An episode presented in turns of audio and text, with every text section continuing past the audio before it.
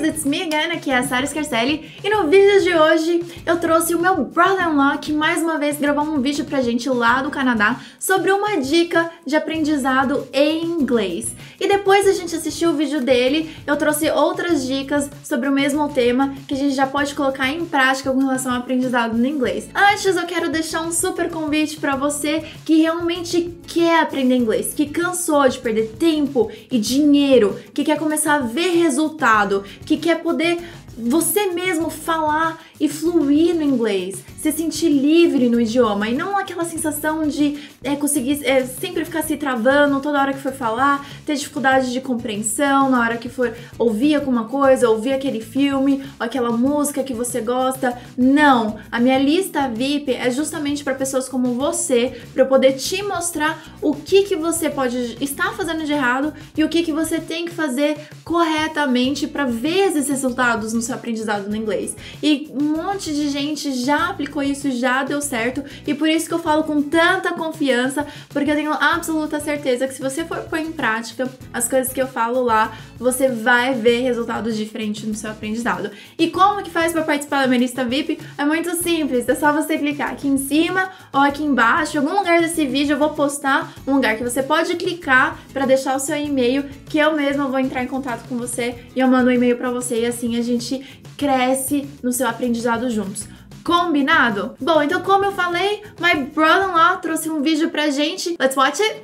E aí galera, tudo bem? Tô de volta aqui, achei uma mesinha de pebolim, a gente vai falar sobre isso agora então. Olha que legal, eles deixaram um aviso aqui, né? Não tire a mesa de pebolim do lugar. Então, please do not move the foosball table. Isso aí galera, então pebolim, foosball table. Bom, então como a gente viu, nesse vídeo que o Douglas trouxe pra gente, ele tinha lá jo um jogo. Bom, e como a gente viu no vídeo que o Douglas gravou pra gente, tinha lá a mesa de pebolim, que em inglês se chama foosball, que nem a gente aprendeu, foosball. E existem outros jogos que às vezes é mais comum pra gente também e comum pra eles lá, que a gente já pode aprender a falar os nomes e os termos pra gente já poder jogar e brincar e falar em inglês também. Quais são eles? Por exemplo, a mesa de bilhar, a sinuca. Tem duas formas de falar sinuca. Tem snooker ou pool. Snooker or pool. Pool, em algum outro contexto, vai significar piscina. Você pode falar, né? Let's go to the pool. Vamos pra piscina. Agora, se eu falar assim, let's play pool, vamos jogar pool, aí eu estou falando vamos jogar sinuca ok? Mas também tem a mesa de sinuca, que pode ser um pool table, que aí eu já sei que é a mesa de sinuca. Lembrando que tem essa outra opção do snooker também. Eu sempre uso pool quando eu me refiro a sinuca, mas no snooker também é tão é, comum quanto. E para falar ir ao boliche, né, jogar boliche, em inglês é bowling bowling. Então, se eu falar eu quero ir jogar boliche, eu posso assim, I wanna go bowling. Ou eu posso falar assim, vamos jogar boliche? Let's go bowling. E outra coisa que, que a gente pode falar também é a carta de baralhos. As cartas do baralho, em inglês, se chama assim, ó, deck of cards, que é quando você se refere àquele pacote completo das cartas de baralho. Então, em inglês é deck of cards. Agora, se você quiser embaralhar as cartas, o termo que você usa é shuffle the cards. Mais uma vez, Shuffle the cards. Se você quiser dar as cartas, em inglês é deal the cards, né? Deal the cards. Outro termo também que a gente pode aprender agora é quando, dependendo do jogo de cartas que você tem, é, você acaba blefando.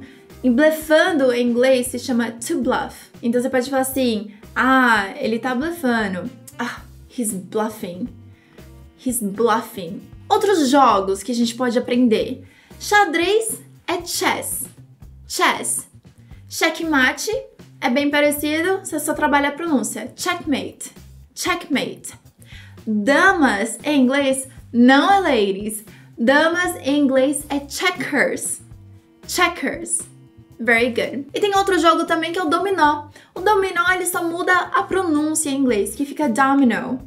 Domino. Outra dica que eu quero dar para você nesse contexto de fun activities, de atividades legais e de brincadeiras que a gente pode fazer é com relação a quando você fala que você vai comer a peça de alguém ou que alguém comeu a sua peça nesses jogos.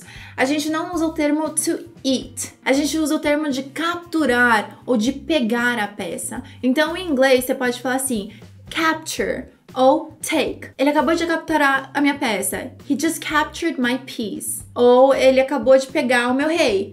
He just took my king. No caso de xadrez, por exemplo. Então fica essa dica pra gente se antenar nessa questão. Outra coisa também é com relação a ganhar, né? Ganhar a gente pode usar win. Então assim, ah, I just won. Acabei de ganhar. Ou ah, ele ganhou. He won. Tem outro termo? Sim. O outro termo é beat.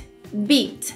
Mas aí você tem que tomar cuidado para usar esse termo exclusivamente dentro desse contexto de brincadeira, porque senão ele pode significar outra coisa, ele pode significar espancar alguém, bater em alguém, numa briga mesmo. E não é isso que a gente quer dizer. Mas eu posso usar dentro do contexto das brincadeiras. Eu posso falar assim: "Ah, I just beat you. Acabei de ganhar de você." Or shoot, he just beat me. Droga, ele acabou de ganhar de mim. Mas se for de um outro contexto, dependendo de onde você estiver, o que você estiver falando, isso pode significar, que nem eu falei, espancar alguém ou bater em alguém, e isso não é muito legal. Então é só tomar cuidado que você esteja nesse contexto da brincadeira, tá bom? Outra coisa também é perder. Perder em inglês é lose.